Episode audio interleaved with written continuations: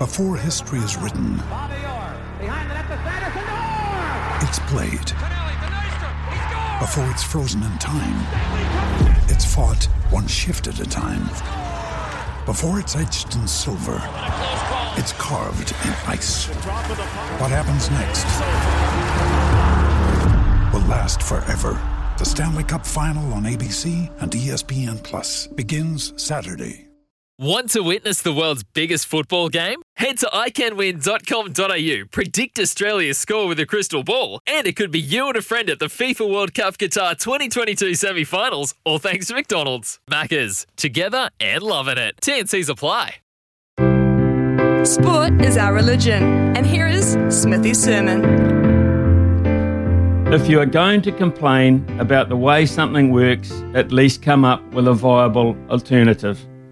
They could be the words on the Neil Barnes headstone way down the line. Good old Barnesy, on behalf of his beloved Nacky, was very outspoken, wasn't he, for a few months back about the unfair promotion relegation system in the Bunnings NPC. And it appeared, for all intents and purposes, it was to deaf ears at HQ. But now it seems it wasn't. Scrap it, he said, combine the groups and let all the teams play for the top prize. They are so even. Anyone can pretty much beat anyone on the day. The initial thoughts, look, a good concept, seeded each time around on your previous year's showing, a sort of risk and reward. Taranaki led the charge for change. NZR listened. There's been no negative response thus far. August, the begin date, is a long way off, an eternity in fact, when trying to plan these days. God only knows what we will all be able to do by then.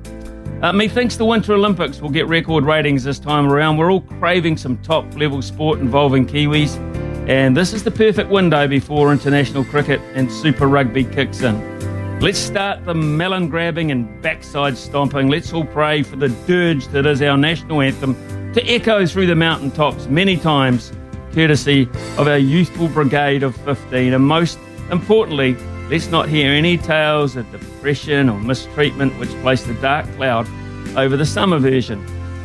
And this just through from the NZR. Dunedin, which was last night named as a replacement venue for Super Rugby over Invercargill, has itself been replaced by Stewart Island. Teams will now bust to Bluff, ferry to the island, play under the lights of the oyster boats, then ferry back to the mainland and bus back to Queenstown. Let's hope this one appeals, because the next option further south is a pretty cold one, although their daily 1pm reports are very, very encouraging.